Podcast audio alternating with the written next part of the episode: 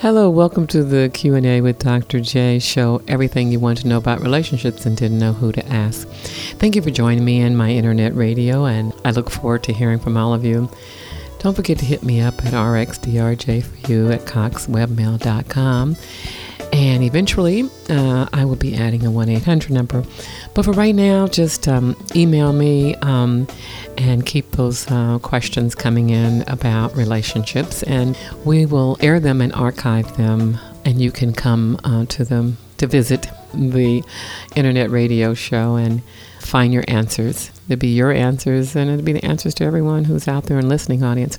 I just thank you again, welcome you aboard, and let's get started with our first question of the day. I received an email from a listener, and they wanted to know a little bit about relationships in terms of how to meet someone. Should they go online? Should they go to parties? uh, they just, you know, are kind of stumped because they're kind of in a relationship slump right now. And they want to um, kind of put themselves out there to be open to meeting new people. My invitation is this just continue to do what you do and what you enjoy doing. You don't go out purposely looking for a relationship whether you're male or female, what you do is you just continue to do the things that you and activities that you enjoy doing. If you like the museum, go to the museum. If you like the beach, go hang out at the beach. If you like to dance, go dance. If you like to do karaoke, do karaoke, etc., etc.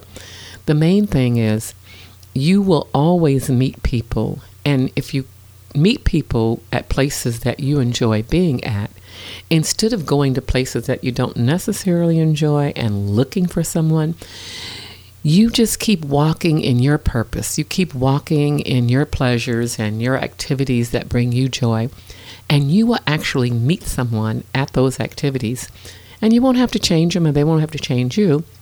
Because obviously, if you meet someone doing something you enjoy doing and they're enjoying it, then you've kind of met a person that it's easy to move into a friendship with.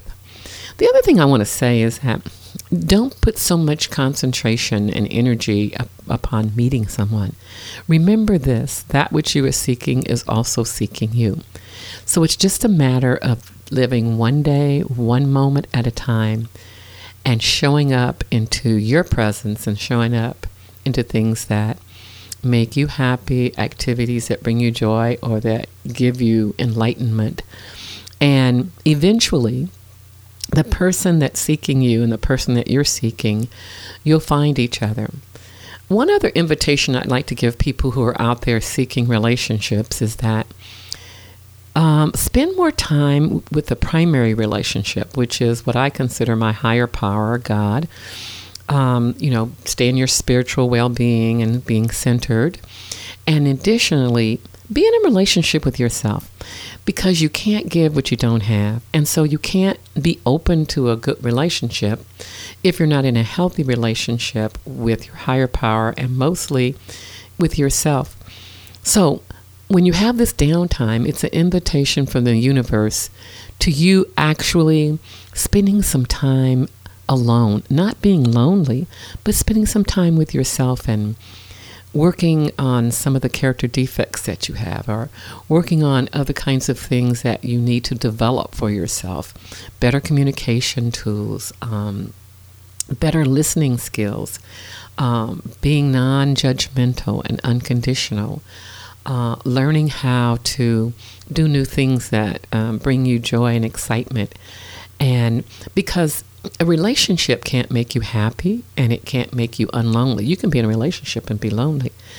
But the thing is, is that in a relationship with yourself, if you're self fulfilled, when you do meet that exciting someone else, they can't make you happy, but what you can do is you can be happy, and in that moment, you will learn to share your happiness with that special other person. So, again, don't go out looking for a relationship.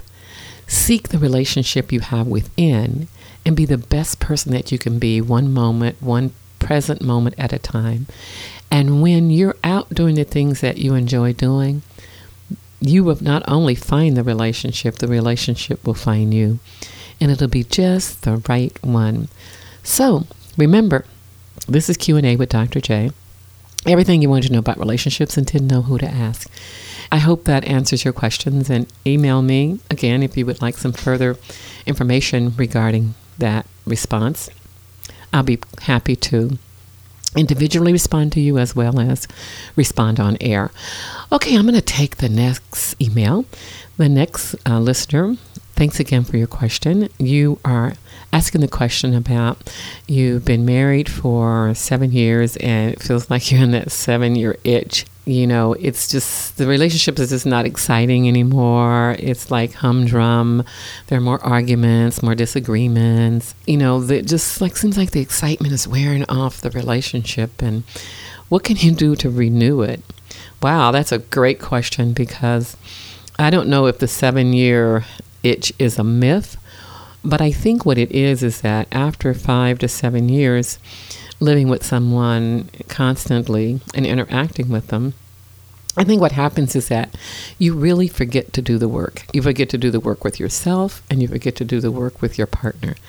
And so remember, in a relationship, it's not just the beginning, middle, and end, but it's always the beginning, middle, and end. That is, every time you're challenged with a new idea, a new activity, a new growth level, you have to start the beginning, the middle, and the end of that particular challenge.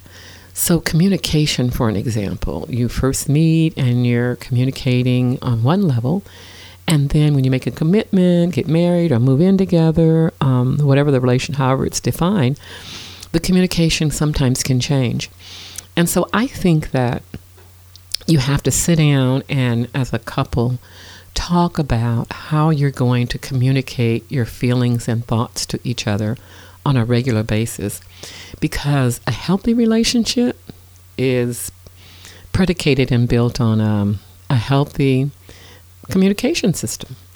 You can't get so busy in your everyday work world or with children or other friends and family and activities, whether it's golfing or tennis or swimming, reading, where you have to have yes, you do have to have some alone time doing some special things that you enjoy, but then you have to have a couple time. Once you move into couple coupleship, you you have to give some let's take some away some of that individual time and put it into your couple time.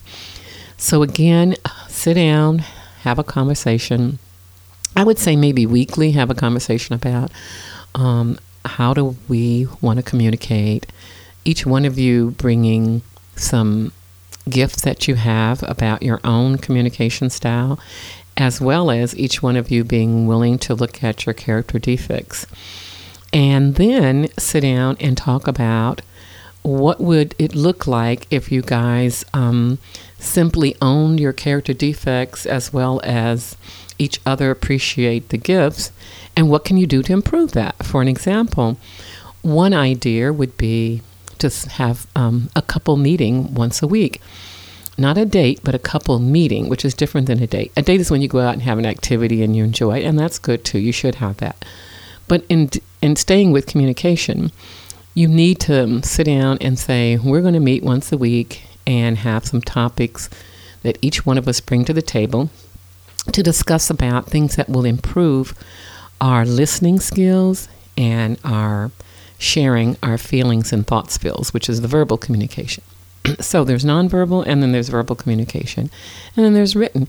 So, I mean, you have to look at all levels of communication and be open, each one of you, to satisfying each other's needs on a daily basis of how you're going to communicate. And then the most important thing about communication, of course, is how are you going to argue?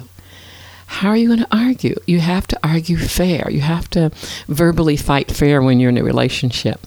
So don't forget, when you're communicating, you have to also talk about, well, um, if we're having a verbal disagreement, we need to do A, B, and C. For an example, if we're getting to a heated argument, then the agreement before the argument has to be one of us is going to walk away, but we're not going to walk away for long. We're going to come back and we're going to uh, sit down and talk about, uh, you know, just talk about the, the issues at hand. Or we're going to write them out come back and say, hey, look, let's have this conversation.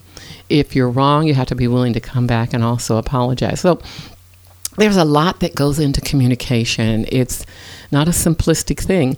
And so, getting back to the question about the seven year itch, these are things I think, this is one thing that I think contributes to that seven year itch, is that people forget to do some of the fundamental things of building the relationship. The very thing that brought you together can also tear you apart if you don't practice them on a daily or weekly basis. So, I would say, there's no such thing as a real seven year itch. I think that's a myth.